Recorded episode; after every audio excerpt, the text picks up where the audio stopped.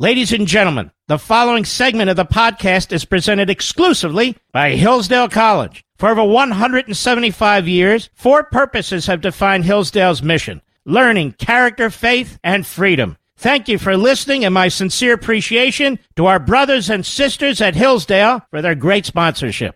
He's here. He's here. Now, broadcasting from, from the underground command post, deep in the bowels of a hidden bunker, somewhere under the brick and steel of a nondescript building, we've once again made contact with our leader, Mark Levin.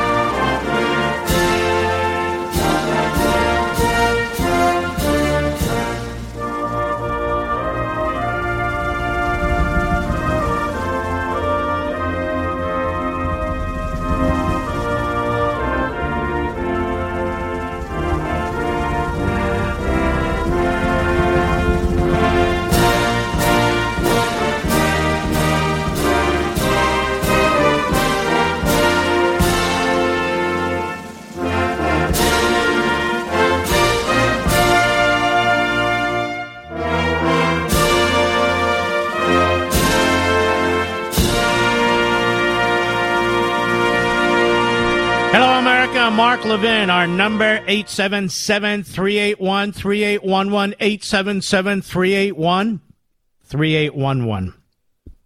I have an article in front of me talking about how China and Taiwan from CNBC are looking at the situation in Russia and Ukraine. For those who don't think the issue of Ukraine resonates throughout the rest of the world, it does. And so I've been thinking about this. Put yourself in the shoes of the president of Taiwan or in the high heels. And you expect at some point this massive country, not too far from your shores, because Taiwan was originally the island of Formosa, where the nationalists escaped as the communists took it over. Chiang Kai shek. What would you do? What would you do? And I thought about this tiny country, another tiny country called the State of Israel. What do they do?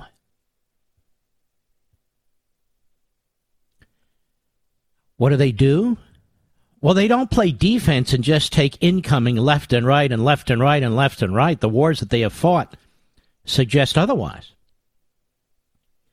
If they're attacked, as they were in the Yom Kippur War, they defend and then they go on offense. If they're surrounded then they're going to be attacked, as in the 67 war, they go on offense first. They don't wait to be attacked. And that's the way you survive. The reason Putin has 150,000 troops, 500 tanks, equal number of aircraft, 40 naval battleships of one form or another in the Crimea, and all the rest of it is because he knows Ukraine is not armed to defeat Russia. That Ukraine is a relatively new country since the collapse of the Soviet Union. It was a country long before that, but I'm saying in modern times. So it doesn't have a military capacity that Russia has. And successive presidents, right up to and including Obama, would not give them or sell to them the kind of weaponry they need to defend themselves. And of course, I've talked multiple times about the 1994 nuclear pact with uh, Ukraine, Russia, Britain, and the United States. And I'm sure Ukraine wishes it never did that. Because now they don't have a really effective deterrence. What do you do if you're these countries that are much smaller and outnumbered? Once you're attacked. Thinking about Taiwan in particular. Oh, I know I'm just sitting here thinking it through, but the the neo frauds who claim that they they're just worried about the best interests of the United States, yet never ever criticize Putin. Have you noticed that? They don't criticize Putin. They like Putin. There's something about autocracy that's in their blood. I don't know what it is. Now, if I were the president of Taiwan, I would attack the closest major city on the Chinese mainland rather than sit there and have my country bombarded and bombarded and bombarded with massive death tolls. I mean, Taiwan is 26 or so million people. It's an advanced, small country. It's a country. Every bit as legitimate as communist China, the mainland China, is a country. It effectively, for all intents and purposes, was formed at the same time. Ukraine has not always been an appendage of Russia. So why is it an appendage of Russia today? Well, Russia feels threatened. Well, we feel threatened from Mexico. Does that mean we attack Mexico and take over Mexico? Or how about that clown in Ottawa, in Canada? The world's newest Marxist and totalitarian. Trudeau, Justin Trudeau. So Taiwan should prepare, in my view, not just for defensive attack, but for an all out attack on a major communist Chinese city, because that's what they're going to get in Taiwan. And if communist China and the people of China don't feel any kind of response, everybody are just lookers on, like there's some kind of a car accident in Taiwan, then the result in Taiwan will be devastating. You might say, well, that'll really piss off the communist Chinese. Doesn't matter. They're, they're already uh, in the attack mode. It's a little tougher for Ukraine. I was looking at a map. Moscow is not close. It's about 700 miles away. I doubt they have a missile system that can reach Moscow. But there are other towns and cities that they can attack. But again, the problem there is most of this is land. Not all of it, but most of it. And they have all but surrounded Ukraine, except for the part of Ukraine on the west side that borders a number of NATO countries. But you have to learn from these little countries.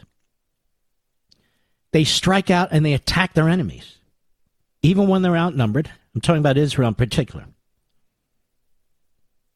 This is something that ought to be thought about, and probably is, I hope. Not just waiting for Putin to decide when he will slaughter tens of thousands of Ukrainians. This is something the Russians do every century or so. 1932, they starved to death up to 10 million Ukrainians. What is it any of our business? God, let's hope our allies don't think that about the United States. What is it any of our business? The level of stupidity is really quite remarkable. Then, if you mention it, this could escalate to a nuclear war with Russia. No, it won't. What's with this Gabbard they keep bringing on, Mr. Perdue? Have you noticed that? This former Democrat candidate, the Democrat uh, member of Congress, I guess no longer or soon not to be, uh, is she an expert on this stuff? She's no more of an expert than I am. Did she fight? Well, she was in the military. I wasn't. But so what? This isn't Canada. I get the comment too. But some people who've served in the military are dead wrong or utterly misinformed. It's watching another one of these colonels they run. They're cherry picked colonels. who said we have to respect the fact that Russia has an area of influence too. Ukraine is an ally. We convinced them to give up their nuclear weapons. We're supposed to respect a Russian invasion of Ukraine. Respect it. Not just accept it, respect it. What kind of people are being brought on television and radio? It's bizarre. It's idiotic. We shall see. Today is Wednesday. The attack did not occur on Wednesday, at least not yet. And there's no evidence whatsoever that Putin's pulling back, and why would he? What's to stop him? His new friend Xi is all behind him. Germany wants nothing to do with it under their new radical left chancellor. The Eastern European states do not have enough power, that's Poland, Hungary, among others, to stop him. There's nothing to stop him. Nothing. If he had had fear of the President of the United States like he feared Donald Trump, if they felt Trump was unpredictable in many ways, he was, which is a strong card, as Rick Grinnell pointed out the other night, that would be good. But Biden is utterly predictable. He caved to the Islamo Nazi regime in Tehran. He caved to the genocidal re- regime in Beijing. He caved to the fascistic regime in Moscow. He's caved all of our enemies. Of course, he hates the Republicans more than all of them put together, but you get my point. And they see it, and they know it. 9,000 American citizens still in enemy territory in Afghanistan, and they're still executing in the most horrific way our allies who worked with us. That's not that's not over, ladies and gentlemen, just because our media aren't covering it anymore. It's still happening. I'll be right back. Mark Levin.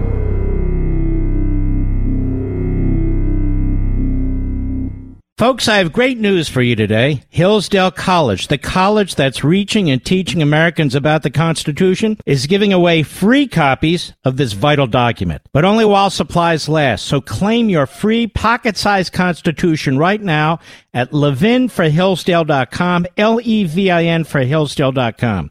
Every American should have their own copy of the Constitution and the Declaration of Independence. These days, with so much of our liberty under threat, it's more critical than ever for citizens to read and understand them. My favorite school in America, Hillsdale College, is doing something. They want to give away one million copies of our founding documents this year. To claim yours, go to levinforhillsdale.com right now. Tell them where you'd like your pocket constitution mailed, and they'll send yours free. I want all my listeners to have one of Hillsdale's pocket constitutions. They're essential. Hurry, they've only produced a limited number. Reserve your copy at levinforhillsdale.com. That's L-E-V-I-N for Hillsdale.com.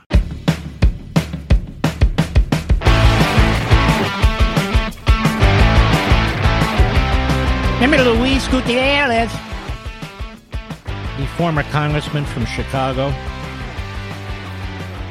Remember him? Whatever happened to him? Well, he's back. They dug him up. He's on MSLSD today. How much longer can CNN and MSLSD survive? Does anybody know? Does anybody know? I think, you know, cable is getting weaker and weaker, but these two networks are really wasted carbon footprints. And nobody, I mean, effectively, nobody's watching them. We have a nation of 330 million people. You know, they tout this morning Schmo show, which on a good day has a demo of 200,000. We have many more homeless people than we have people watching Scarborough and the Misses.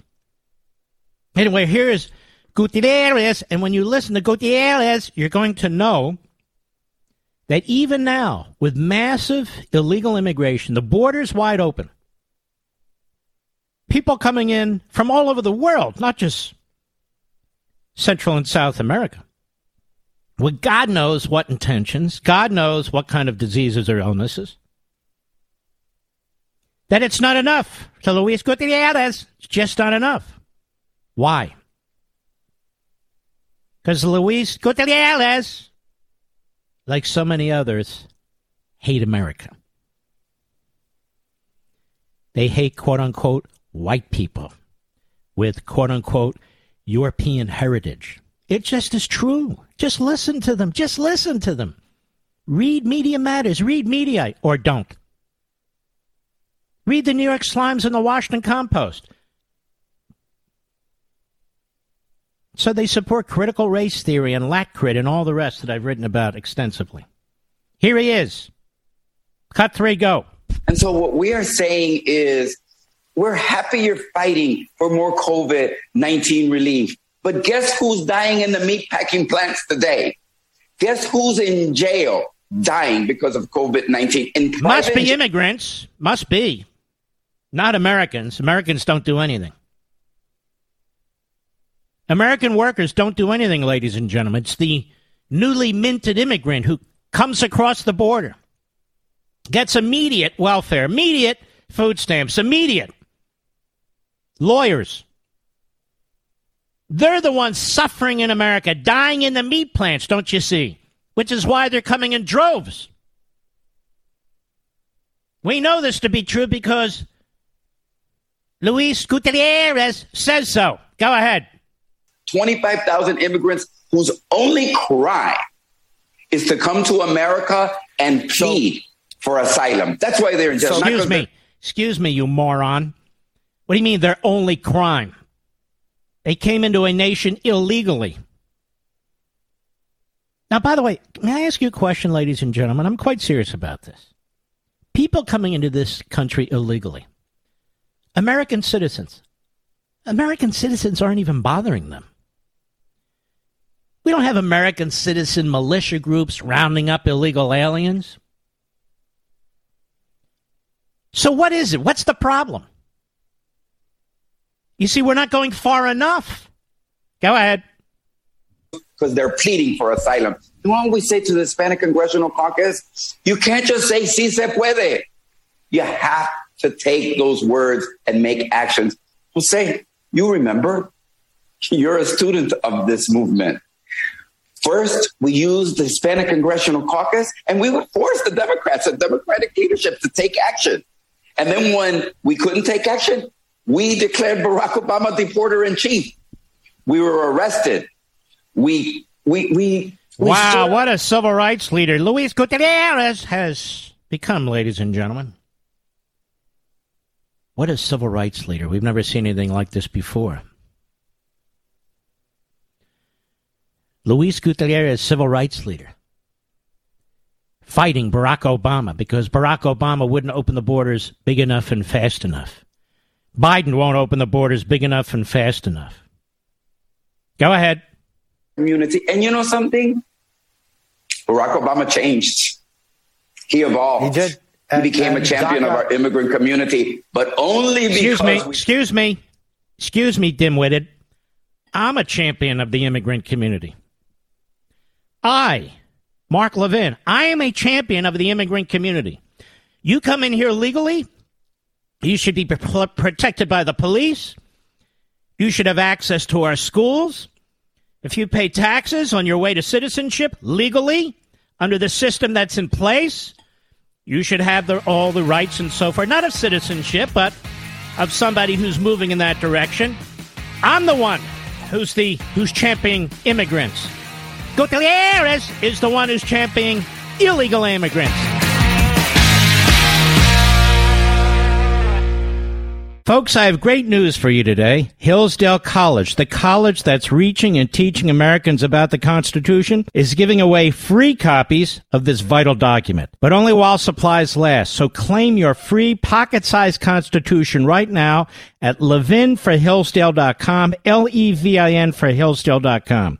Every American should have their own copy of the Constitution and the Declaration of Independence. These days, with so much of our liberty under threat, it's more critical than ever for citizens to read and understand them. My favorite school in America, Hillsdale College, is doing something. They want to give away one million copies of our founding documents this year. To claim yours, go to levinforhillsdale.com right now. Tell them where you'd like your pocket constitution mailed, and they'll send yours free. I want all my listeners to have one of Hillsdale's pocket constitutions. They're essential. Hurry, they've only produced a limited number. Reserve your copy at levinforhillsdale.com. That's L E V I N for Hillsdale.com.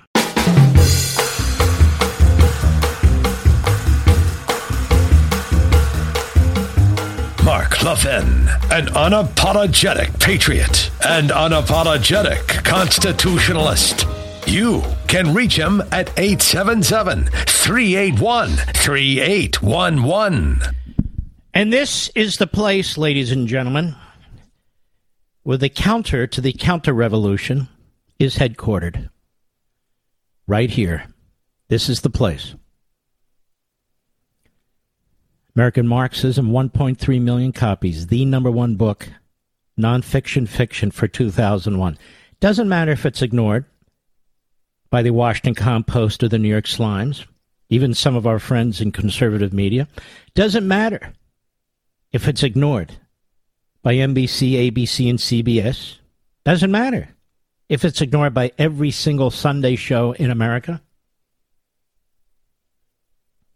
Because you don't rely on those outlets and that those platforms for your knowledge and information and insight. We have different ways of communicating in this country now, which is why this format, conservative talk radio, and others are always under attack. Because, as in Canada, really started in the United States, they want to shut us down, whether it's big tech, big media, or just big mouths. You and I have been through this now every step of the way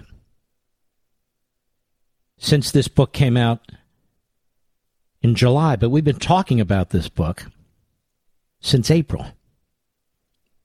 Almost a year, in the substance of it.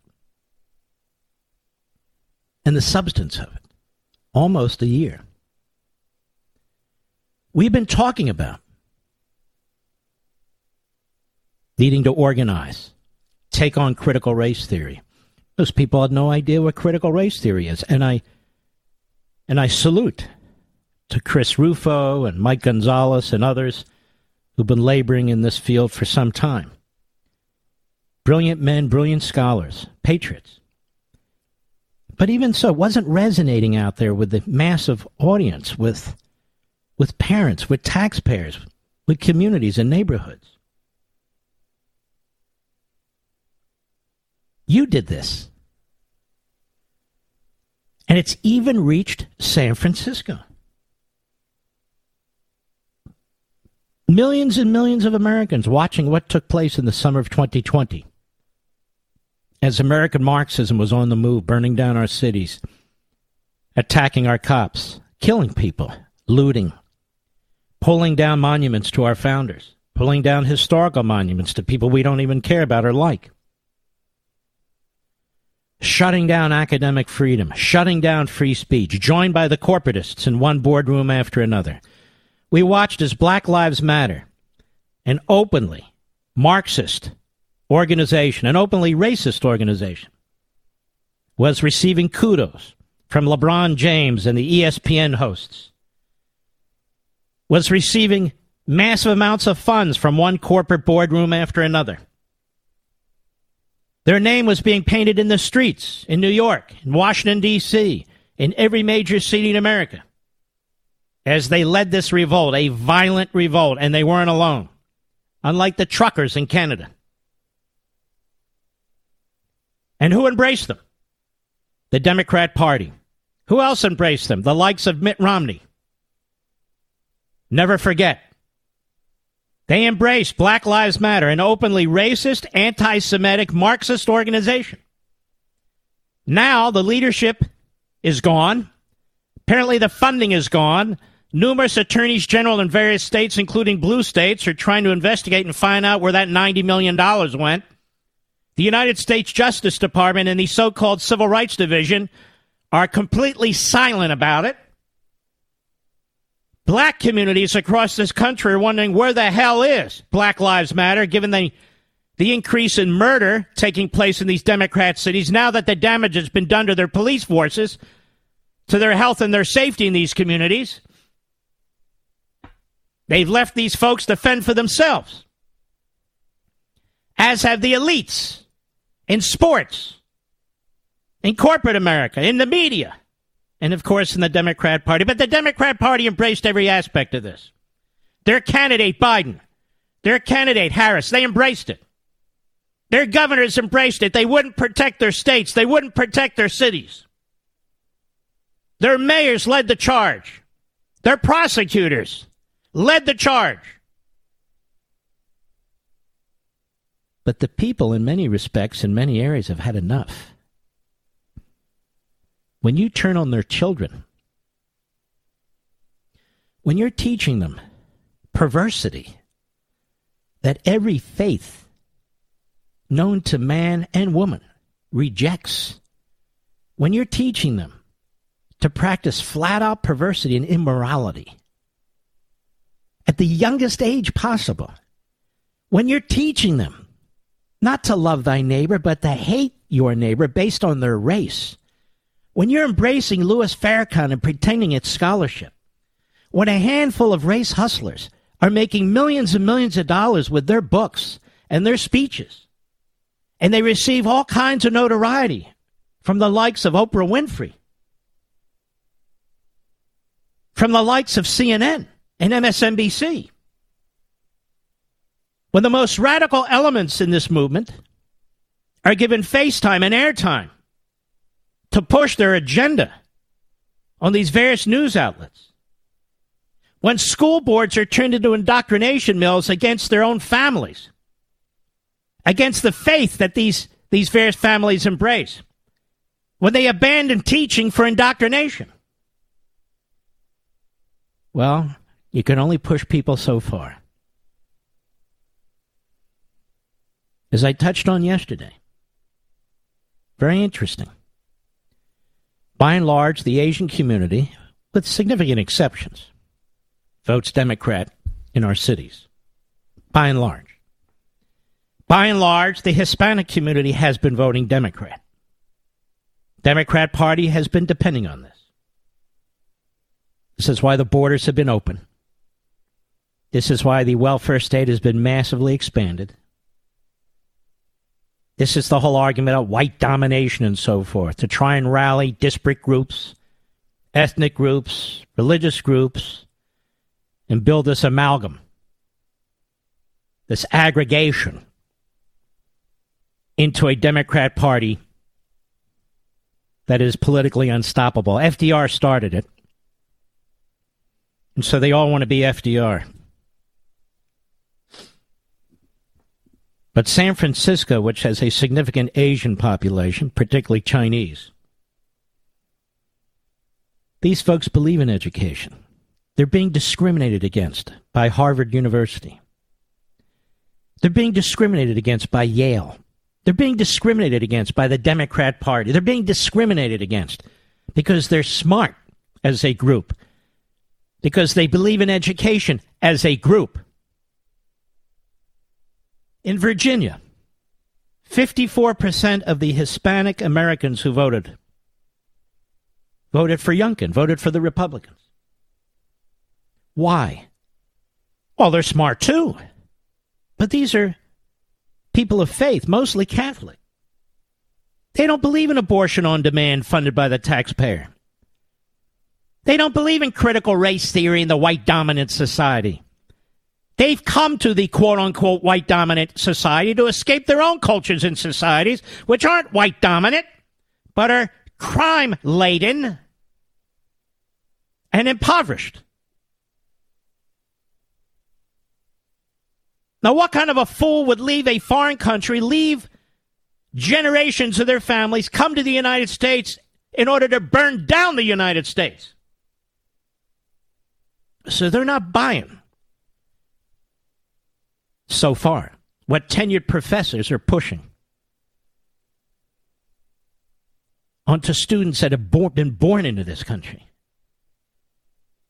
white students, black students, brown students, Asian students. They're not buying it. They don't support illegal immigration. Hispanic Americans on the southern border with Mexico and Arizona and Texas and New Mexico. They reject it because they care about their families too and their communities too, and they don't know who these people are any more than white people would. If white people were pouring over the border, who the hell are these people? We don't know who they are. All the prejudices, all the belief systems imposed on us about how people think and what they believe, and so they're all lies. They're all lies. Now, we looked at the voting patterns, and we know that in the past, Hispanics have voted overwhelmingly Democrat. Yet that appears to be changing. And you know what's interesting, America? This is important.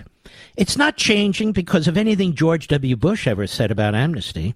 It's not changing because of anything that Lindsey Graham or Mitch McConnell have said about amnesty. It's changing because these people, second or third generation now, are becoming part of the fabric of the nation.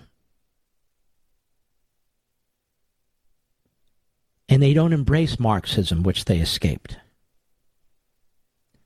Whether they're Asian or Hispanic, they don't embrace Marxism.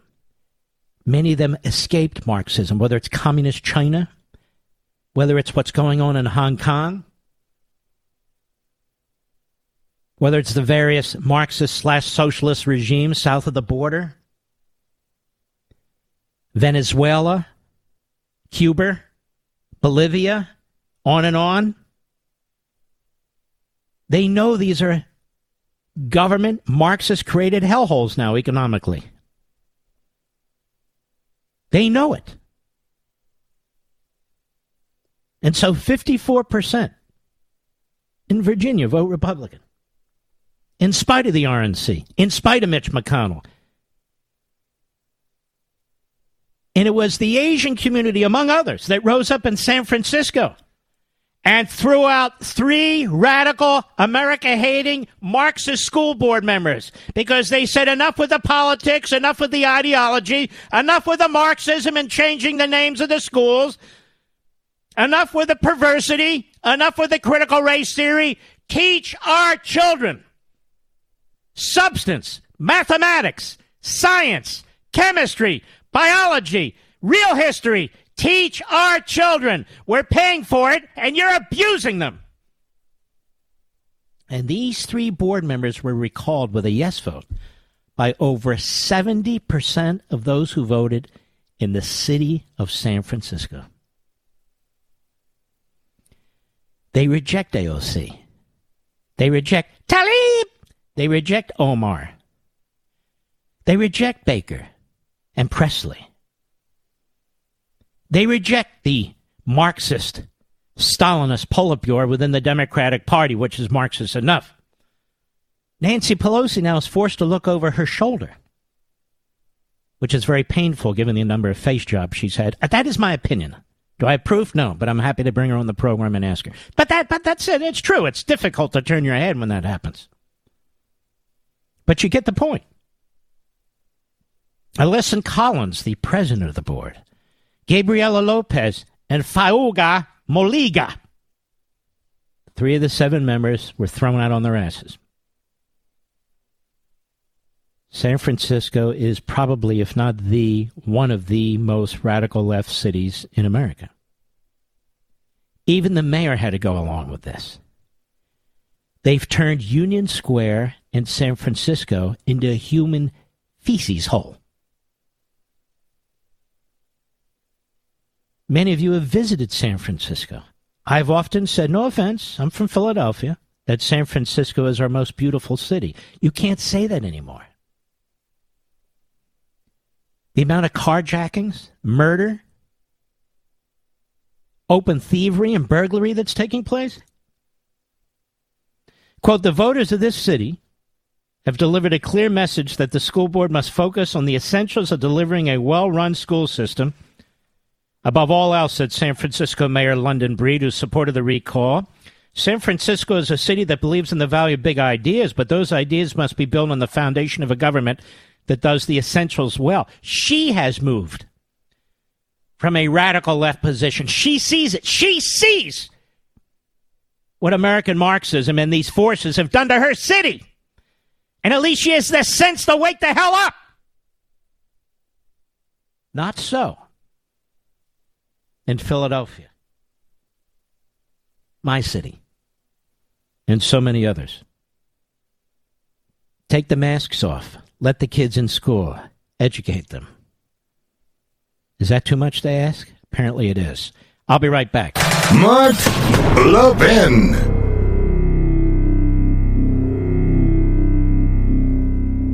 Folks, I have great news for you today. Hillsdale College, the college that's reaching and teaching Americans about the Constitution, is giving away free copies of this vital document, but only while supplies last. So claim your free pocket-sized Constitution right now at levinforhillsdale.com, L-E-V-I-N for Hillsdale.com.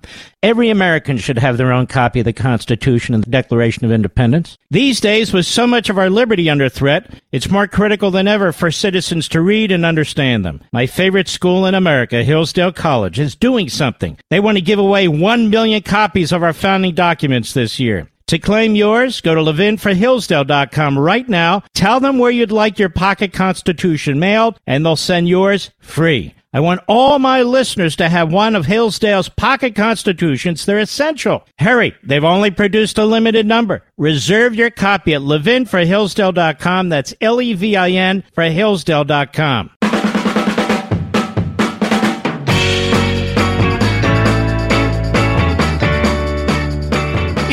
to think I'm a very logical person. Try to be. You know, I'm not into chemistry. I don't do the biology stuff, mathematics. You know, I got a calculator. Matter of reasoning. Why is there a vaccine mandate on truckers in Canada at all? When vaccine mandates are being lifted in our most radical left cities in the United States here. I pointed this out last night. It was regurgitated today on television, but you don't even see Biden pushing for vaccine mandates anymore. You don't see major corporations pushing for vaccine mandates anymore. You don't even see mayors. They're lifting them. They clown governor of New Jersey, the clown mayor of D.C., and you can go on and on. They're lifting mandates. So, what's going on in Canada? What's going on in Canada is the disintegration of freedom, which actually started in America two, three years ago. Forcing businesses to shut down, forcing churches and synagogues to shut down, sending the police out to shut down gymnasiums, sending the police out to shut down restaurants, hair parlors, and now you see, they're concerned about all the people losing their jobs. No, they're not. Do you think I destroyed Harold Ford Jr.'s career, Mr. Perdue? You thought I might have last night when I said, this guy seems like a very good guy. It's not that I always agree with him. Sometimes I do. Shocking. But he seems like a very decent guy, the way he argues and so forth, and so very likable, don't you think? I hope I haven't destroyed him. That's not my intent. This segment of the podcast is exclusively sponsored by Pure Talk. Pure Talk offers great coverage and can save your family money on your wireless bill every single month. Go to puretalk.com to find the plan that's right for you. Thank you again for listening, and thank you so much for this sponsorship, Pure Talk. He's here. He's here. Now, broadcasting from, from the underground command post, deep in the bowels of a hidden bunker, somewhere under the brick and steel of a nondescript building, we've once again made contact with our leader, Mark Levin.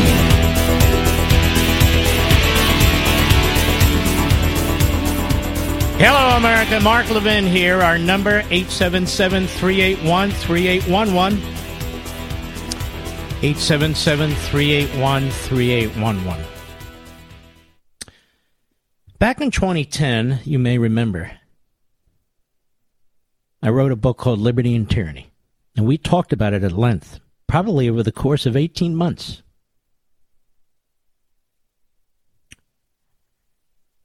And that sold one and a half million copies. One and a half million copies. It came out simultaneous with the Tea Party movement. The Tea Party movement in that book shook America. It changed the midterm elections. It gave the Republicans majorities. And the leaderships turned against us. Now, watching the riots, watching the lead up to the election, soon after the election, watching the push for critical race theory and a trans ideology, ideology, movement. The use of climate change, so called, to destroy our economic system and on and on and on. Just as in 2010, it was really 2009, I said, I need to write something about what's going on to give some kind of a substantive, intellectual, some would even say scholarly foundation for people who really love and care about this country. I do, decided to do exactly the same thing. And so I turned in this manuscript. It's now February 2022, 10 months ago and named it American Marxism. But we were talking about it, perhaps you didn't know, as I was writing it. I was running ideas past you, and this is what I do. I run ideas past you through various monologues or discussions or projecting off various events, trying to figure things out for those of us who love the country and our family and our faith. And even though I've been asked to remove the poster of American Marxism from my site, from my studio as I do my Sunday show, I will never remove the book. And the whole point of the poster and the book being there isn't to hawk the book, it's to push the idea. It's here. It's here. You see San Francisco. You see what's happened in our country. You see what's happening in Canada. You even see what's happening in Israel, how they spied on Netanyahu and the people around Netanyahu. It's unbelievable what the left will do. I'm not even talking about the communist Chinese or the fascistic Russians. I'm talking about here the Democrat Party, in Canada the Liberal Party, and in Israel the equivalent. And I pointed out right from the get go. The counter revolution to the American Revolution is in full force. It can no longer be dismissed or ignored, for it is devouring our society and culture, swirling around our everyday lives, and ubiquitous in our politics, schools, media, and entertainment. Once a mostly unrelatable, fringe, and subterranean movement, it is here, it is everywhere. You, your children and your grandchildren are now immersed in it, and it threatens to destroy the greatest nation ever established, along with your freedom, family, and security. Of course, the primary difference between the counter revolution and the American Revolution is that the former seeks to destroy American society and impose autocratic rule. And the latter sought to protect American society and institute representative government. The counter revolutionary movement of which I speak is Marxism. Now, let me pause here for a moment. If you listen to this program, you're, you're a different kind of person. In that, I mean, you're earnest. You want to learn. You want to know. I don't come behind this microphone, and I am not patting myself on the head. Please trust, uh, trust me in this. With the usual pablum bouncing around from matter, I don't do it. I'm not interested in it. I can't listen to it, so I don't. I am blessed to have this platform. And if I should lose this platform, I'll find another, and another, and another. There are millions and millions of us. We're not going anywhere. Nobody's going to stand in our way. Nobody. When I go to a book signing at Tysons Corner, Virginia, and 7,000 people show up, or I do a book signing in suburban New York City and 5,500 people show up, it's not because I'm some movie actor or celebrity. It's because you believe in this country, you believe in a cause. That's why. The counter revolution, or movement of which I speak, is Marxism. I've written about Marxism at length two earlier books, Ameritopia and Rediscovering Americanism, and discuss it regularly on my radio and television shows. There are also untold numbers of books written about Marxism. It's not my purpose to contribute to yet another long treatise to the many that already exist. But the application and adaptation of core Marxist teachings to American society and culture, what I call American Marxism, must be addressed and confronted, lest we are smothered by its modern manifestations. And make no mistake, the situation today is dire. In America, many Marxists cloak themselves in phrases like progressives, democratic socialists, social activists, community activists, etc., as most Americans remain openly hostile to the name Marxism. They operate under myriad newly minted organizational or identifying nomenclatures such as Black Lives Matter, Antifa, the Squad, etc. They claim to promote economic justice, environmental justice, racial equity, gender equity, and so forth. They've invented new theories like critical race theory and phrases and terminologies linked to or fit into a Marxist construct.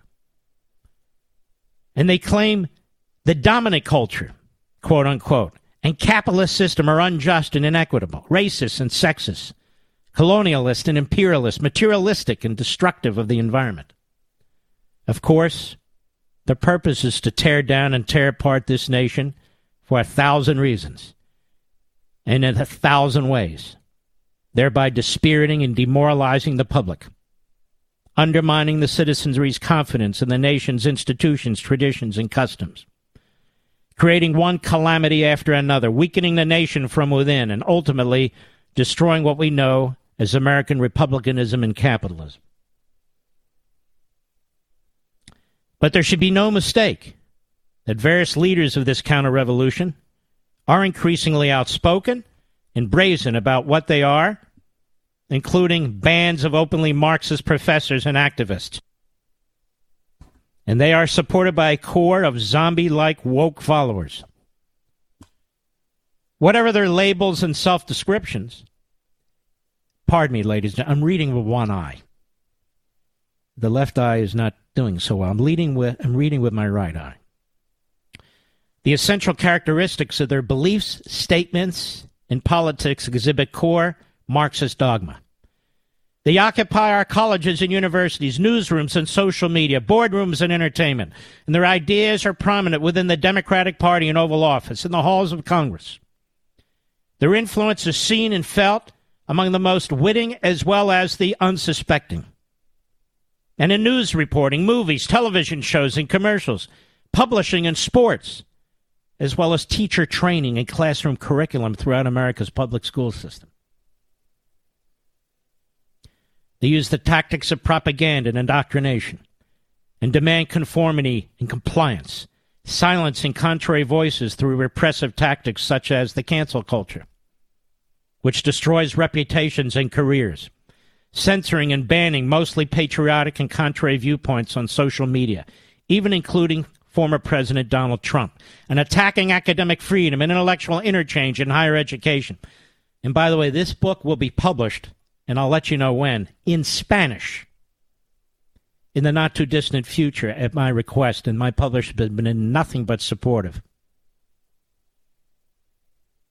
Indeed, they take aim at all aspects of the culture, historical monuments, including memorials to Abraham Lincoln, George Washington, abolitionist Frederick Doug- Douglass, and the 54th Massachusetts Black Union Regiment, Mark Twain, William Shakespeare, Mr. Potato Head, Dr. Seuss, Disney cartoons, ad infinitum.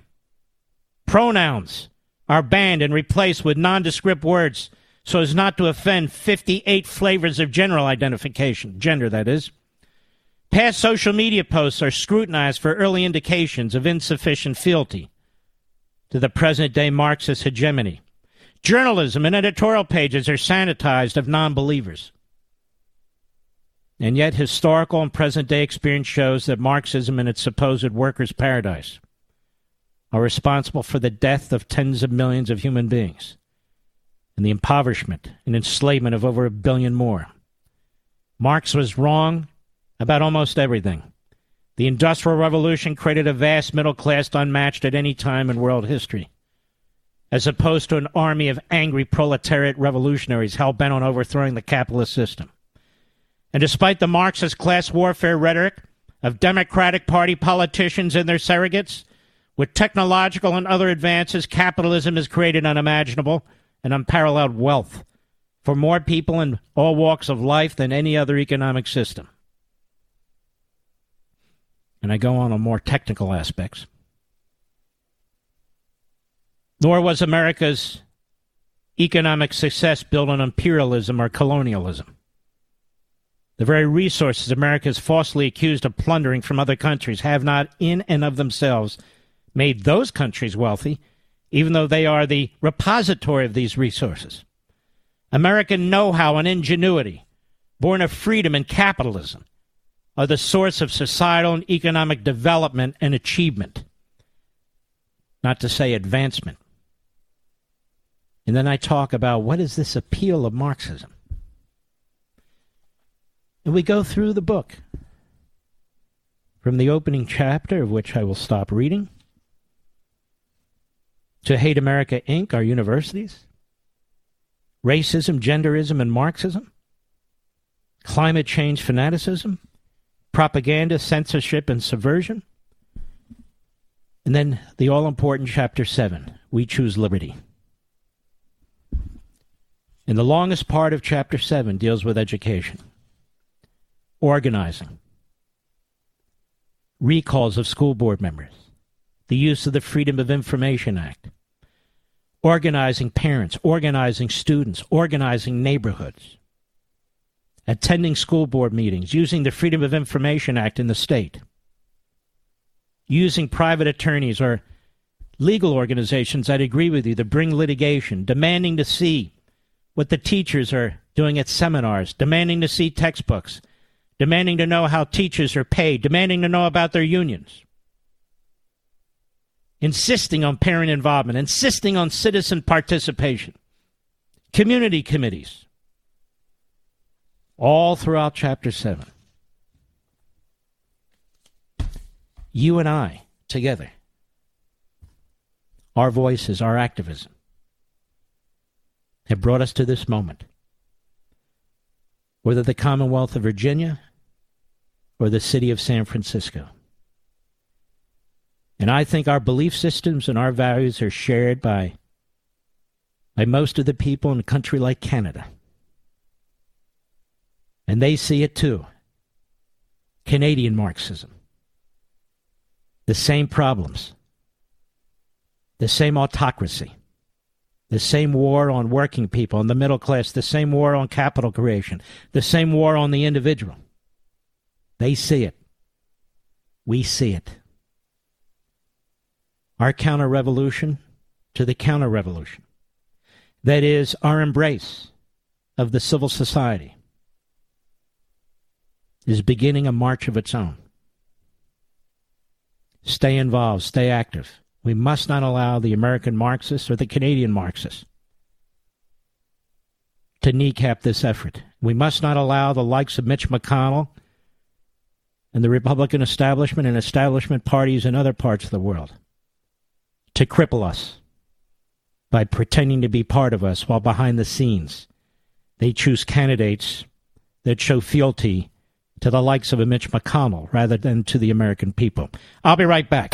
Mark Levin.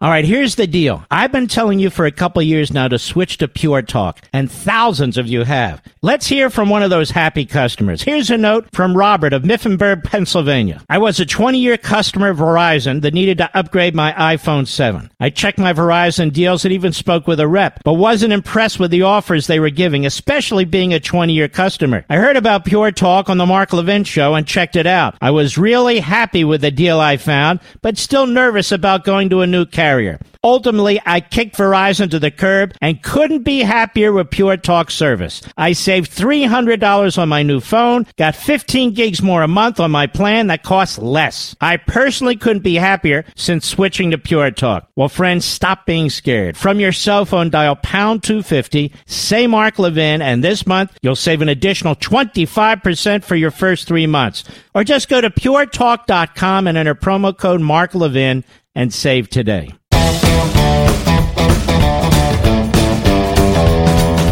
You know, ladies and gentlemen, as the Marxism elements of the Democrat Party, the modern Democrat Party, are exposed, they lose. So, why are we so afraid of calling it what it is and exposing it? Well, you and I aren't. Until the Republicans in the Senate rid themselves of Mitch McConnell, who is a cancer on the Republican Party, and the zombie like senators who show up when he shows up at a news conference and stand to his left and his right, who hope to replace him because they have a similar lack of personality, no principles, and are your typical politician who most people cannot stand. The Republicans won't make the kind of progress legislatively that they should. The Republicans may well take the Senate thanks to us again. Mitch McConnell is in Alabama trying to defeat a conservative candidate, Mr. Producer. Our friend, who we're going to bring on this program. Mitch McConnell is working throughout the states to try and make sure Reagan slash Trump constitutional conservatives are not nominated. Because he wants life easy on Capitol Hill. And so the candidates he's supporting against our candidates have multi millions of dollars because Mitch McConnell is working with the corporatists. He's not going to take on the corporatists. He's not going to take them on because he works with them. He's not going to take on Washington because he's part of it. He needs their money. He benefits from Washington. One of the things you need to ask any candidate who seeks to become a United States Senator from your state is if they're going to vote for Mitch McConnell to be the leader. Right now, we don't have any Republicans, whether it's Cruz or Rand Paul or anybody else, who vote against Mitch McConnell for the leader. That's kind of strange, isn't it? It's like a mob boss.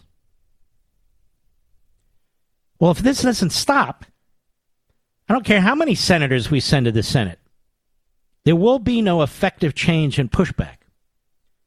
The pushback and effective change is you from the bottom up in the school boards, in the state legislatures, and yes, in Congress. This is a movement. It is a real movement. And these people have no idea in Washington or the media how this movement came to be.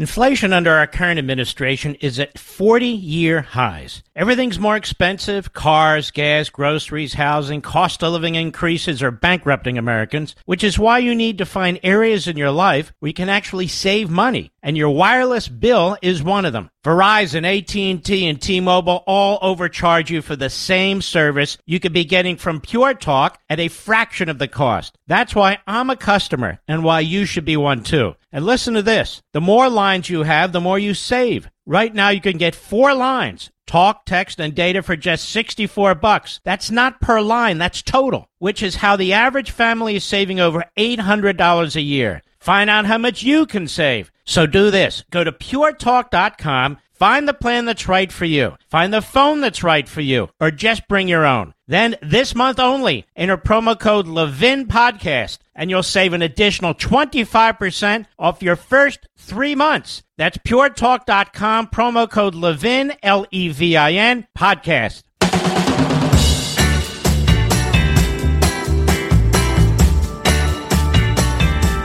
America's most powerful conservative voice. The Mark Levin Show. Dial in now 877 381 3811. So now we have school boards holding segregated meetings. We've come full circle. We've come full circle. School boards holding segregated meetings. And what are the various groups? Straight, gay, not sure. LGBTQ, we break it into the alphabet soup. Race. You know, what does it mean to be black or white? Nobody's purely black. Nobody's purely white. This whole thing is a concoction. And what ought to be preached and taught is seriously the Ten Commandments. Love thy neighbor. Treat each other with respect. But it's not it's not good enough, apparently. Hillary Clinton finally breaks her silence. I thought the headline, Mr. Producer, at the New York Post was going to be Hillary Clinton finally breaks wind. Oh, you know what? That probably wasn't very funny. Now that I think about it, I'm, I'm like, I'm going to lose my lunch from five hours ago. She calls John Durham claims fake scandal. This woman needs to be in front of a federal grand jury She'll waddle into the grand jury room, no doubt wearing a very unattractive pantsuit. And she needs to be questioned for five hours. They point out the former First Lady, Senator, Secretary of State, and two time Democratic presidential candidate. Can you imagine her in any of these positions? Finally responded to today to last week's court filing by special counsel John Durham alleging that her 2016 presidential campaign paid for computer research to link then candidate Donald Trump to Russia. Here's what she said in her full throated screech. She said Trump and Fox are desperately spinning up a fake scandal to distract from this real one. She said this on Twitter because she's a twit. So it's a day that ends in Y. The more his misdeeds are exposed, the more they lie. Hmm, Robert Frost. She's a poet and she didn't know it. For those interested in reality, here's a good debunking of the latest nonsense, she said, attaching a link to a Vanity Fair article, and we all know that's authoritative. You'll never believe it, but Hillary Clinton did not, in fact, spy on Trump's White House. Oh, yes, she did. She was involved in all of it. Why else would it occur? Was intended to help her. She needs to be in a prison cell. She needs to be in a prison cell with another prisoner, maybe a prisoner Henrietta or Bertha, if you get my drift. She needs to be in a prison cell. Very much. This woman has escaped the law for her entire life. From her crappy law practice in Arkansas all the way up to today. All the way up to today. And the media is still covering for her. To establish an inference and a narrative tying then candidate Trump to Russia. That's what she was all about. The fact is, Hillary Clinton is corrupt. Now you might say, Mark, she might sue you. Well, corruption has a very broad word depending on its application. That said, can you imagine a better way to conduct discovery? And I want to congratulate my friend Jesse Watters, and he is my friend. Somebody else has finally listened to what I am saying about this guy, Marc Elias, who I've been talking about how long now, Rich? A year, maybe two? This is the slip and fall, ambulance chasing, radical left wing kook Democrat lawyer who has his bony hands in everything. In everything. He's the legal Svengali. Not particularly great lawyer. Just has some grit. And I've noticed, Mr. Producer, when you look at Marc Elias, he looks a lot like Brian Stelter, does he not? He looks like a guy that also had his ass kicked across the kickball field when he was in sixth grade. Just me. I just I just think that's what these guys are. That's what he looks like. Stelter and Elias. And hopefully John Durham will get to the bottom of all of them. Time will tell. But Hillary breaks her silence. This is all fake, ladies and gentlemen. We all know Trump had ties to the Russians. This is all fake. Hillary has done more damage to this country, even more than the big dummy. She's done more damage to this country in her various positions. I mean, positions she has held. I mean, government positions. She's done more damage to this country. And I have to say this, and I've said it before I am no fan of Bill Clinton. I'm no fan of a guy who was a serial adulterer. You have to wonder if he's been able to escape, uh, you know, various. What am I trying to say, Rich? How can I say this without causing a problem? Transmitted diseases, may I say? But you, on the one hand, you got to look at the guy, which is tough, and you got to say to yourself, I do understand why you couldn't stand her. I really do. Can you imagine? Can you imagine? No, I can't. No, I can't. I can't imagine. So the quickest way for him to handle that would have been a nice, clean divorce, get it over with. But she's a self made woman, Hillary. She's a self professed feminist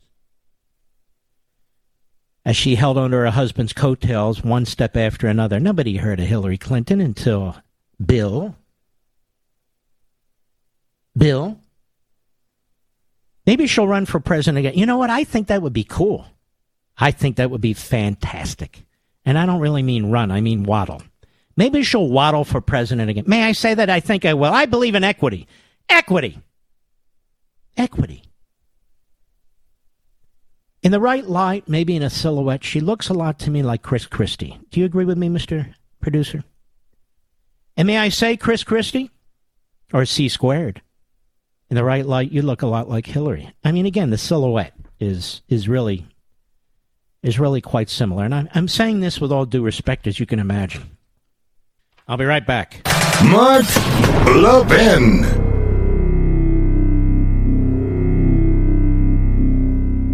All right, here's the deal. I've been telling you for a couple years now to switch to Pure Talk, and thousands of you have. Let's hear from one of those happy customers. Here's a note from Robert of Mifflinburg, Pennsylvania. I was a 20 year customer of Verizon that needed to upgrade my iPhone 7. I checked my Verizon deals and even spoke with a rep, but wasn't impressed with the offers they were giving, especially being a 20 year customer. I heard about Pure Talk on the Mark Levin show and checked it out. I was really happy with the deal I found, but still nervous about going to a new carrier carrier. Ultimately, I kicked Verizon to the curb and couldn't be happier with Pure Talk service. I saved $300 on my new phone, got 15 gigs more a month on my plan that costs less. I personally couldn't be happier since switching to Pure Talk. Well, friends, stop being scared. From your cell phone, dial pound 250, say Mark Levin, and this month you'll save an additional 25% for your first three months. Or just go to puretalk.com and enter promo code Mark Levin and save today.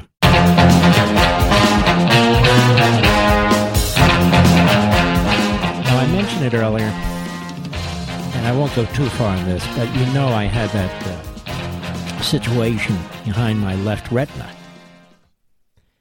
And um, unfortunately, due to conditions out of my control, uh, I haven't been able to get a shot in that eye for the last uh, seven to ten days. Yes, a needle shot, but the way my guy does it, it actually doesn't hurt. And um, so what's happening is I'm having a little bit trouble seeing out of it. So I have to close my left eye to read out of my right eye. So when you see me on Sunday on Life, Liberty, and Levin, and you see my left eye, it'll be right on your screen, a little lazy, a little bit closing, you'll know why. I'm not winking at you. No. Hey, look over here. I don't have Tourette's, you know. I don't have uh, Nancy Pelosi eye immobility. It just depends. Sometimes she blinks away like a fly. Uh, other times her eyes are wide open like a frog. So you never know with her. But that's the situation. Just to pass that along. Mark, you always have something. Uh, well, what do you want me to do? I can't control it. You know, my wife's grandmother, she told me, once said to her, This stuff about the golden age, Mr. Producer, is baloney. That's when all this stuff starts to show up. It's baloney. And by the way, I like baloney. Do you like baloney, Rich?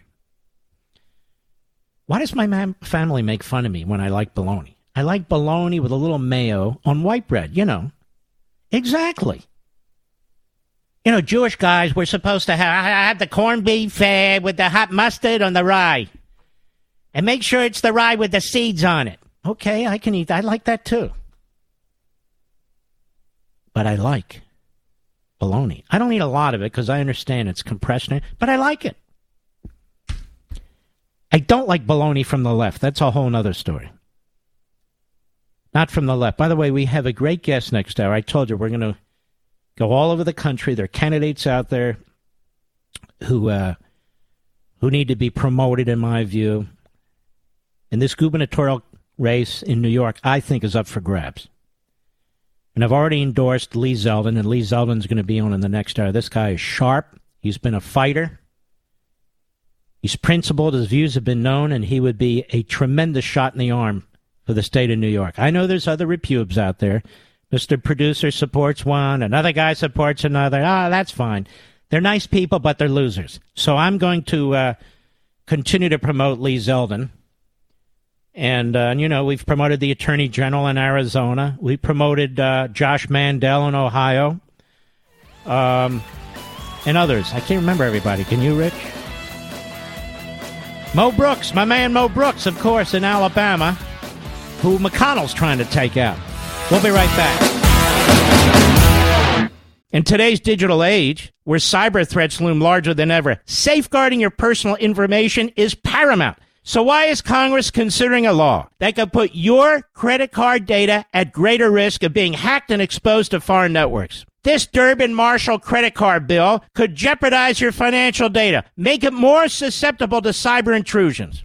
It's a controversial bill that proposes a shift in billions of dollars worth of consumer transactions to payment networks that lack the robust security measures consumers rely on. Who could possibly want that? Well, the answer woke corporate megastores seeking to inflate their multi billion dollar profit margins. The Durbin Marshall credit card bill will undermine our safe and convenient payment systems and endanger your data security. It's time to take a stand. Visit electronicpaymentscoalition.org. Make your voice heard. Tell your senators to oppose the radical Durbin Marshall credit card bill, paid for by the Electronic Payments Coalition.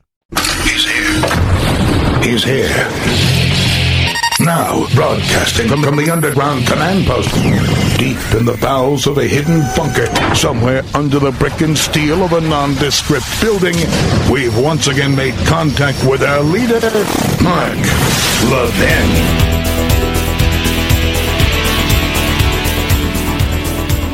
Hello, America. I'm still trying to figure it out. I'm Mark Levin. Our number is 877 381 3811. 877 381 3811. Anyone know who Susan Wojcicki is? Is it Waja? How do you pronounce that name with all the consonants? Wojcicki.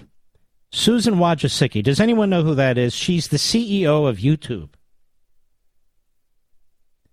She's part of the famous Susan Wojcicki Ringling Brothers outfit, I think. And she's on a Zoom meeting yesterday. Uh, we want to thank our friends at Rumble. I didn't know Rumble had all this money where they're offering uh, Joe Rogan $100 million, Mr. Producer. What, they're not offering me anything. Weren't we the first big show to bring people over to Rumble? Hmm. I got to figure out what Rogan's doing. Anyway, she's very concerned. You know what she's concerned about over at YouTube? Listen to this. Cut four, go. So, so basically, that's like you know. So I think governments like can can always. What is that? Know, like, like, like, I think governments, you know, like, uh, like. Uh, this is the YouTube CEO who can't even express herself. Let's go back to cut four at the top. Go ahead. So, so basically, that's like you know. So I think governments like can can always you know our, our recommendation if governments you, want to have. Can you speak in complete sentences? So basically, like like like like, like you know, I think government can always you know our recommendation. How did she become the CEO? Let's do this again. Cut four, go. So, so basically, that's like you know. So I think governments like can can always you know our, our recommendation if governments want right there, have, Mr. Producer, make sure you include that piece of that clip in the mumblers. Go ahead. So, so basically, that's like you know. So I think governments like can can always you know our, our recommendation if governments want to have more control over online speech is to to pass laws to have that be very cleanly and clearly defined such that we can implement it. Ah, such that we can implement it. We just need the elections. We just need the elections. We will not fight against censorship. But YouTube censors people all the time, as long as they're not part of the government, and as long as these people that they censor are mouthing positions that might be different than the government. You believe this? All you youngsters out there who use YouTube, and most conservatives use YouTube. Go ahead. You see the laws being implemented or, or being suggested. Ah, shut up, you idiot. I'm giving you a scarlet letter. How do you like that, you jerk? Susan, uh, whatever the hell your name is, CEO at YouTube, at government. We just need more direct laws. Oh, there's all kinds of laws. We can reach back into modern history and give her the kind of laws that she's looking for. She'd be perfect in the Trudeau administration, not to mention the Biden administration. We just need, although her German's not that good, best as I can tell, Mr. Producer. She'd have to bone up on that, as you know. What about the spying on Trump? Are they concerned about it at the White House? By the way, why do we still call it the White House? Shouldn't we call it like the Indigenous People's House or something, Mr. Producer? I would think so. Something must be done about this. So here's Jen Psaki asked a simple question. Yeah, you remember Hillary? What? What? What? What? What? Yeah, Hillary. You know, she was spying on Trump. Ah. Cut five, go. Durham says there was an outside company with ties to the Clinton camp uh, monitoring server data info on the executive office of the president through the Obama administration, possibly into the Trump administration. Uh, do you know if there's still a system picking up server data on the EOP, and if not, when it stopped? Again, I, I know you asked my colleague a few questions about this the other day, uh, but I would point you any. So you had time to prepare. So you had time to prepare. It's a simple question. Are you guys still doing this? Are you still doing it?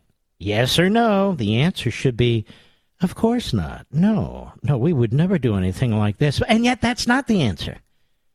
Thus, what's the answer? Go. The Department of Justice. And then is what So we have to go to the Department of Justice to ask about servers in the White House?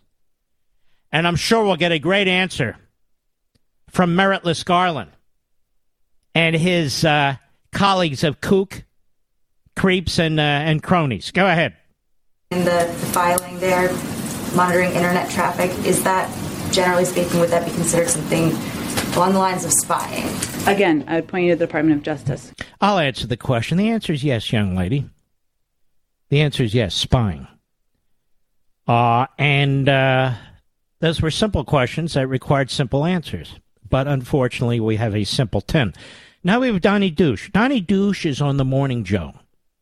It's a little fella. Thinks he's a tough guy. Doesn't look tough to me, does he to you, Mr. Producer? I'll bet I could take him. Not that I'm going to do that. I just bet I could. And uh, there's Donnie Douche, double D, on the morning schmo. Now, he can't get FaceTime anywhere else unless it's the post office. And he's a Trump hater. He's a very wealthy man. I don't know how he made money, but if he can do it, anybody can. So here's Donnie Douche. If Democrats don't get this right and start sweeping elections, democracy's over. So, ladies and gentlemen, if we don't elect Democrats, democracy's over. Isn't it like the opposite? In the green room over there at MSLSD in New Jersey, do they allow drug use, Mr. Producer? Do they hand out like free needles or something? I'm not talking about Donnie Douche in particular, of course. Cut seven, go. What Donald Trump understood was that Americans hate elitism. They hate it. The, the, the average No. person. He understood resentment. That's what. Wait, who's that? all- Oh, that's Barnacle. Oh, these names: Donnie Douche. We have Mike Barnacle. What's next? What's next, Mister Producer? When will little Dick Durbin be a guest on the program? Do you know? We'll have Donnie Douche, Mike Barnacle, little Dick Durbin. We got a whole uh, menagerie going on here. Now, what he understood was resentment. Resentment, isn't that the ideology of the Marxists and the Democrat Party? You have too much money. Give it to me so I can give it to somebody else. We're going to redistribute wealth. Resentment? That's you, Pukes. By the way, let's let's be honest with each other. For all intents and purposes, when you look at ratings and then you look at the population size, and there is no CNN and there is no MSNBC. Now, what do I mean by this? It's an example of logic. You know that old line if a tree falls in the forest and you don't hear it, has it fallen? Well, of course it has, just because you don't hear it. Okay. So if CNN sends a signal out and nobody watches it, is CNN sending a signal out? Of course. But it really doesn't exist anymore because nobody's watching. Get my drift, Mr. Producer? CNN, and there's MSNBC. There was a MSNBC's number two in cable. Well, that's number two in cable. Behind Fox? That doesn't tell you anything. They could be way, way behind number two, and they are. It's a freak show over there at MSNBC. Now CNN is is like the people who even MSNBC wouldn't hire. They can't keep their pants, uh, pants on. They're shooting rockets all over the place. Uh, uh, there's all kinds of uh, incestuous stuff going on there among very ugly people, I might add. And in fact, it's very disturbing to even think about it. And then you have MSLSD. No standards at all. They bring in Sharpton. They bring in uh, Joe Scarborough, rejected by Fox, lousy on radio. Are they ever? co- that We're coming back. We're going to uh, rebuild our radio show. We'll be back. They never came back. Why? Because they lied. They were never coming back. You people didn't want to listen to them. Anyway, let us go to uh, finish with uh, Donnie Douche. Go ahead. Resent, Different resent elites. Okay, looking. and, and Yeah. that was it was about race and it was about elitism, and he understood that, and that's and we can't give that back to Republicans. it's really we, we really are, and, and we are on the precipice. If we don't get this right this time, Thank yes, we don't get this right this That's time. Mika, the uh, Ed McMahon of the show. Oh, thank you. Thank you, Douche. Good Douche. Go ahead.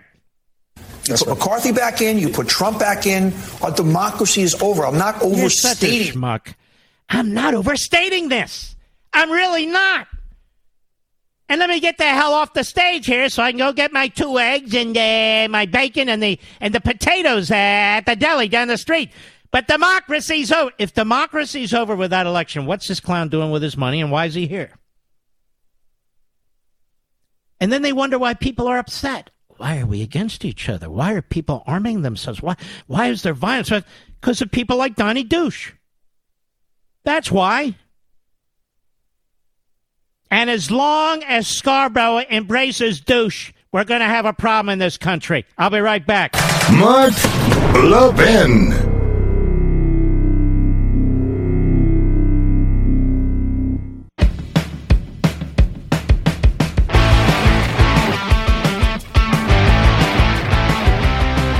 Ladies and gentlemen, as you well know, throughout my career in this esteemed business, I have endorsed candidates, I have opposed candidates.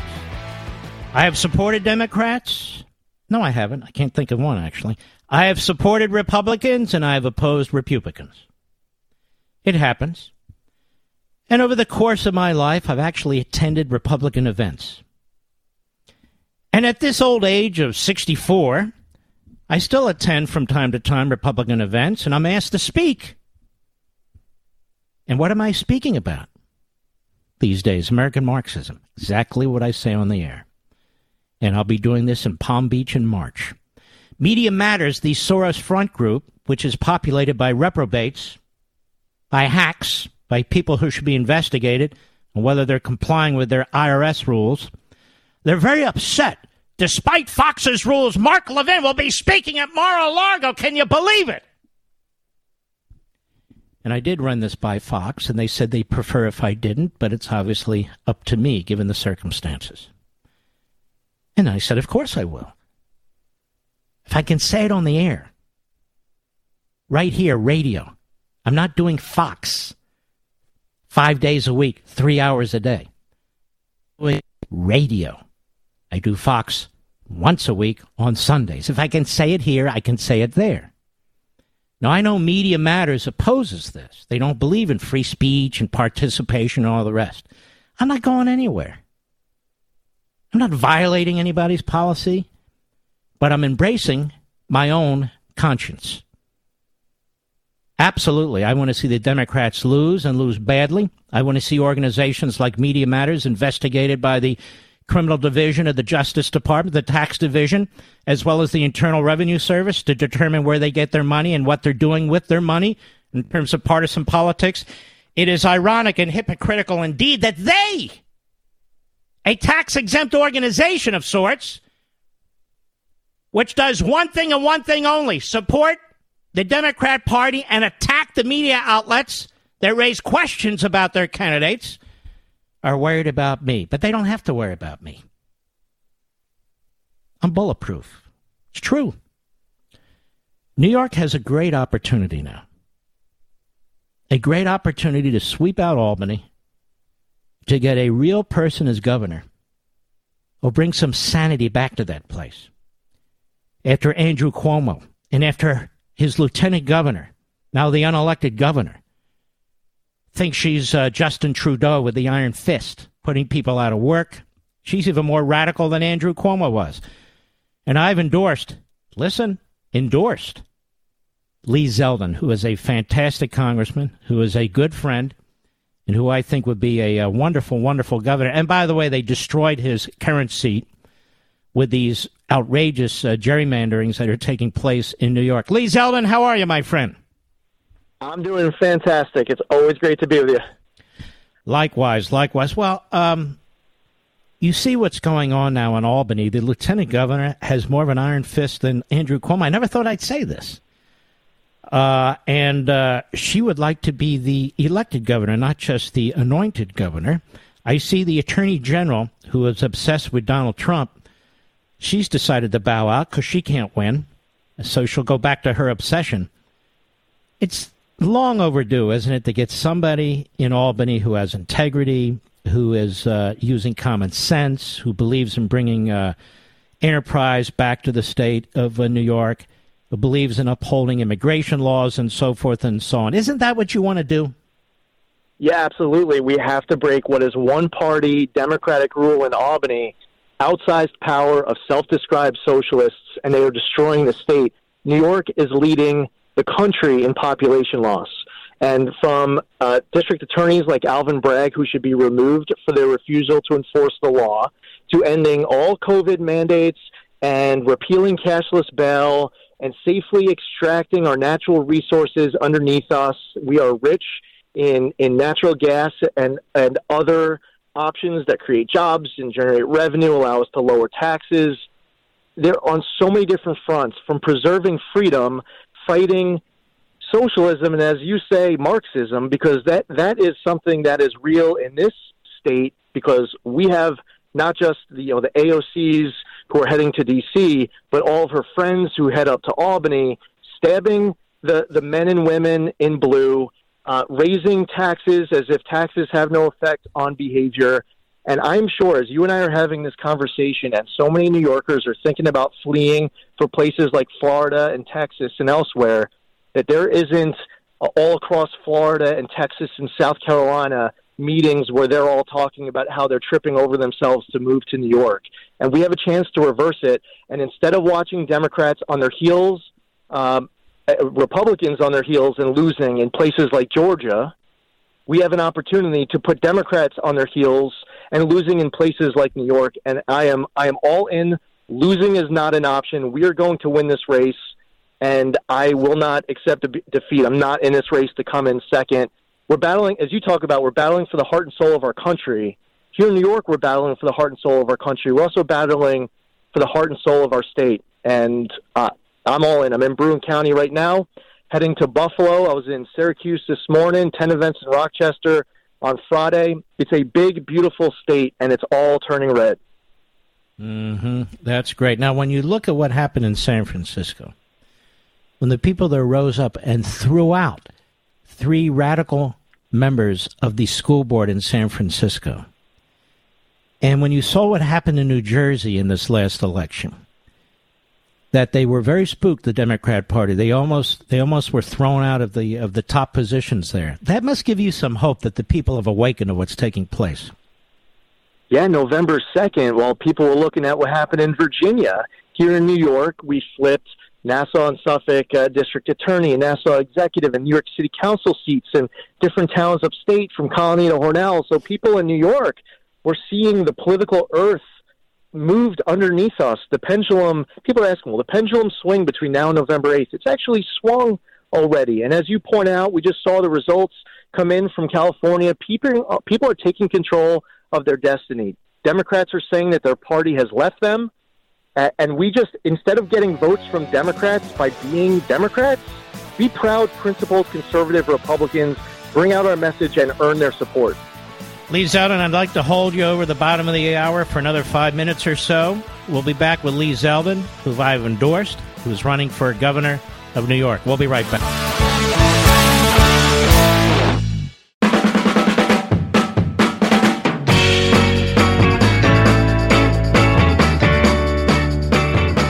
You're listening to Denali the great one. The great one. And you can call in now. 877 381 3811. Eric Hananoki at Media Matters. He's been there since 2007. He is their investigative reporter.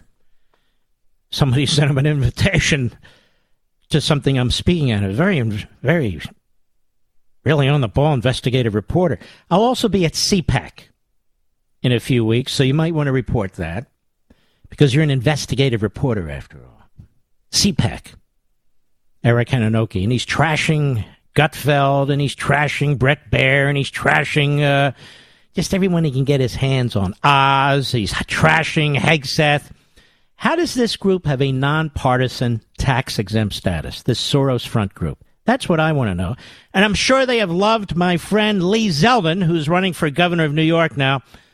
Lee Zeldin, there is a movement afoot in New York City and elsewhere to allow illegal aliens to vote. Now, how would you prevent them from voting in statewide and federal elections? So that's the problem. So in New York City, they just legalized the, the non citizen voting 800,000 people for the November 2023 election. Fortunately, they won't be allowed to vote this upcoming November. But if you we don't fight back and get the courts involved and to get this all the way up the system in order for them to rule on the principle of one person, one vote is a right that belongs to U.S. citizens and U.S. citizens only, then the Democrats will only look to repeat what they do in New York City in other places around the entire country. It's illegal, it's unconstitutional. Clearly, the legislative branch and the executive branch, with one party Dem rule, they're not going to do anything about it. We have to get the judiciary involved. And, and it's going to need to be, like here in New York, it's going to have to be the federal courts. And they should rule. The principle of one person, one vote gets diluted when you give U.S. citizens, uh, give away their right to people who are non citizens. And of course, at the federal level, they want to get rid of the uh, voting ID. So can you imagine illegal aliens voting? You get rid of the voting ID, you'll never be able to track down who's voting. It's it, they will so completely and utterly corrupt the system. It's it's just shocking and appalling that they do not want to play fair and square on the left and the Democrats. Are you concerned that even so, even though this won't kick in until after the election for governor and some of these other seats, that there'll be, uh, may I say, hanky panky going on now in some of these cities that uh, that won't go back to pre-pandemic and tighten up their standards? Oh, th- yeah, this is absolutely happening. Now, I support voter ID. We should have it in all 50 states. We should have it in New York. You're requiring six year olds to show their papers to eat at a restaurant in New York City, but they're not requiring, they're saying it's racist to require an adult to show their ID in order to vote. Um, I believe that they uh, that, that this is happening right now. I've seen the documentation. People are getting onto the rolls and actually voting, and they are illegally in our country. In order to go through the citizenship process in the, in, in the United States, you can't be on voter rolls. So they submit uh, a request to the County Board of Elections requesting to be removed, and they're basically outing themselves. So my home county of Suffolk, we have a stack of documentation of people who, through the years, have gotten on the abs- uh, have gotten on the voter rolls and they actually voted. They created a new law in New York State where illegals are able to get driver's licenses, and there was a box that you could check to register to vote. Then they changed the rule where instead of opting in to vote, you would have to check a box to opt out. So you go get your driver's license or some of these other benefits mm-hmm. that the government's providing and shouldn't, you're automatically being registered to vote unless you ask not to be registered. We cannot allow radical local city councils and mayors to destroy our voting system from the bottom up and then allow radical uh, members of the House and Senate to destroy our voting system from the top down. This is a broad based attack on the right to vote and the right of the franchise to ensure that voting is legitimate, isn't it? Yeah, 100%. And last November, there was a constitutional amendment that New York, in this blue state, uh, New York voters went and rejected same day voter registration, and they rejected a separate ballot prop- proposition for no excuse absentee balloting. The voters of New York have risen up. We've seen widespread bipartisan support for voter ID, widespread bipartisan opposition to ballot harvesting. People want election integrity. And fortunately, last November 2nd, when they went to vote in New York, those proposals, the, the top items to weaken our election system by Democrats, they both went down.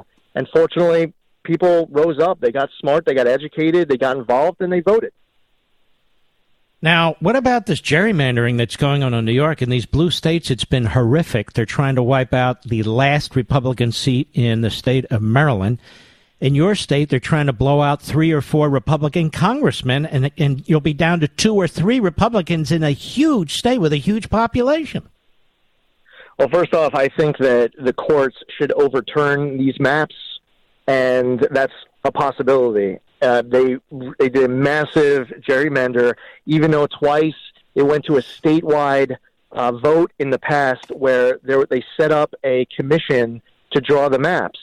The New York voters have already voted for a different process than what this supermajority Democrat legislature just passed. The court should overturn the maps. But here's the best part, and, and you know you you've gotten to this point. You, you talked about it on your on your TV show too that we, you know, we could talk about how we believe that this November will be the biggest Republican wave or, of our lifetime. We can't have this mentality that's just going to happen on its own, that we're going to ride some surfboard in. We have to work hard for it, taking nothing for granted, all in, battling for the heart and soul of, of our country. It is going to be key for us not to accept defeat and say, okay, yeah, New York, we're going to go from eight Republicans to two. Instead, we have an opportunity to increase the number, make them pay for their greed. We hold the seats that they were going after, and we go after even more because they weakened other districts in order to try to reach out to others. Because you can't redistrict conservatives, Republicans out of New York. I would love to see us do our part, breaking the supermajority in the state legislature, and even better, having even more Republican members in the New York congressional delegation, make them pay that price at the ballot box for the greed with the maps. people throughout the country need to understand the reason they have this super duper majority in Albany, their state capital, is because they gerrymandered the seats in the state assembly and the state senate. And uh, they're doing it again. They want a super duper, super duper majority. It really is so autocratic. It's just unbelievable. Now, I don't think there's many state judges who are going to step in. Uh, but you think a federal case. Has anybody brought a federal case? I think the Conservative Party of New York has brought a federal case. The Conservative Party has been great. There have there there are a number of plaintiffs. They've brought litigation. It's working through the system. While there isn't much optimism uh, in the state court, fortunately, we have some conservative Supreme Court judges in New York. The lowest court in New York is the Supreme Court. The highest court is the Court of Appeals. Doesn't make any sense that they no. call it these names. Um, but ultimately, when you get to this Court of Appeals, a lot of them are Cuomo appointees. They're probably just going to hold the water for the Democrats, and we'll need the federal system to be able to step in and do the right thing here. Um, I, I, I believe that this state legislature, uh, that we have an opportunity because you can't redistrict Republicans off of Long Island and out of New York State. But the best part is that when I go to Democratic areas, the Asian American voter in Flushing, Queens, who's tired of having their friend you know, got punched in the face because they're Asian, or in Williamsburg, someone got punched in the face because they're wearing a yarmulke, the violent anti-Semitic hate, or pushed in front of an oncoming subway car, or a small business that has to close down because they're getting looted, a DA who's refusing to enforce the law. They want to feel safe on their streets. They want to feel free. They want to be able to stretch their money out to be able to survive here. Democrats, the Asians in Flushing, Queens, the black pastors in Sunnyside, Queens, the Hispanic voters in the South Bronx, Democrats, in many respects, they're talking about balance and they're realizing that the Democratic Party is destroying their city. I really feel like we're going to get the votes that we need, not just from the Republican areas, but even hitting our marks of what we need in the Democratic areas, too. All right. Now, if people want to help you in New York and throughout the country, Lee Zeldin, where do they go? Zeldin for New York.com, Z E L D I N F O R, New York. It's all spelled out. Zeldin for New York.com. And we're on social media. And I appreciate everyone who's out there fighting a good fight. And thank you, Mark Levin, for being a champion for all of us on the airwaves every single day with a principled fight leading the charge God bless you for being a great patriot. Well, aren't you kind? Maybe I'll come into New York and vote as an illegal alien for you. All oh right, Lee God. Zeldin. You know. Yes. I, am moving to Florida, so I got to vote for DeSantis. I got to I got to figure out how to do this, Lee. All right, just kidding, Lee. God bless you, my friend. Take care of yourself, and good luck. It's a good man, very good man. If you can help him in New York or anywhere in the country, I hope you will. Now, who was the candidate you liked, Mr. Producer? Astorino. He's a good man, too. I, I didn't mean to say that he's a loser. Uh, even though I did, I certainly wasn't intentional. I know tomorrow is one of these anniversaries that we dread. It's one year since Rush Limbaugh passed away. it doesn't seem like a year, and some days it seems like 50 years. Every patriot this country misses Rush Limbaugh. This isn't a put down of anybody. It's not even a put down of me. There'll never be another Rush Limbaugh. As you well know by now. And I miss him personally greatly.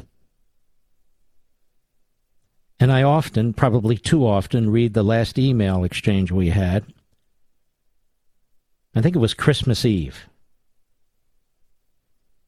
Then I never heard from him again because he was sick, very sick. He guided me in many ways. He guided me on how to be a radio host. Basically, be yourself. Don't be anybody else. He used to say, Nobody's heard from you yet, Mark. Honestly, he used to say, Nobody writes books like you do. Early on, when I would provide him with legal advice just because I enjoyed doing it, As you know, he named me the director of his legal division, F. Lee Levin. Well, there was no legal division, and of course, F. Lee Levin was a takeoff on F. Lee Bailey. He was hilarious. Rush was.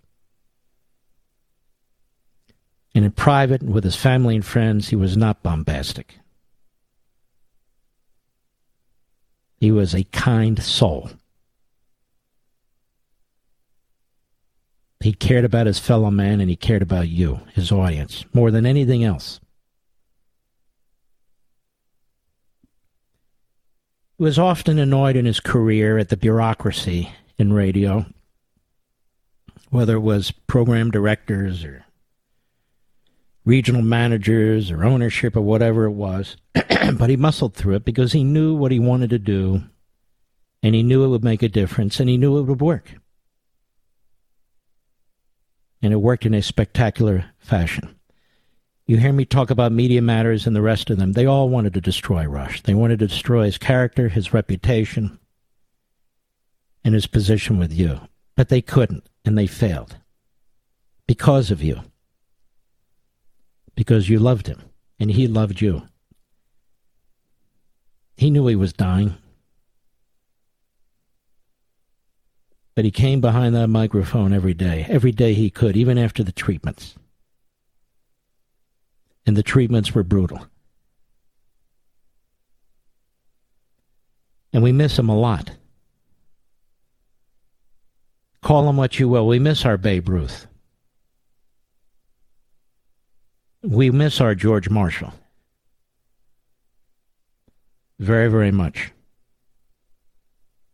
I'll be right back. Mark Levin.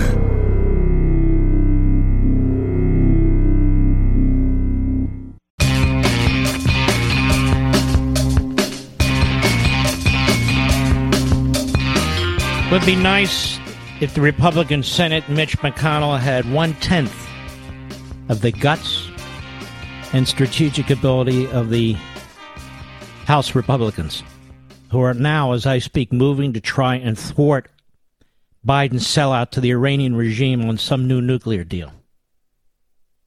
Where's McConnell? Where's Thune? Where's Barrasso? Where's Humpty Dumpty? Where are these people? Trashing Trump, trashing you? Always looking out for their own power and their own welfare? Well, that brings us to the close of another program. I've only been doing this how many years, Mr. Producer? My first day was on WABC. Uh, we're pretty close to 20. Well, 02 would be 20 years, I guess, pretty much. Syndicated for how many years? 17, give or take? Wasn't too long after that. And I'm here because of you. Whatever success I have is because of you. I am deeply blessed by you folks in the audience, and I want to thank you. We salute our armed forces, police officers, firefighters, emergency personnel, our truckers, our nurses, our doctors, all you folks that make this country work and are under attack. We stand with you shoulder to shoulder. I will see you tomorrow. God bless you.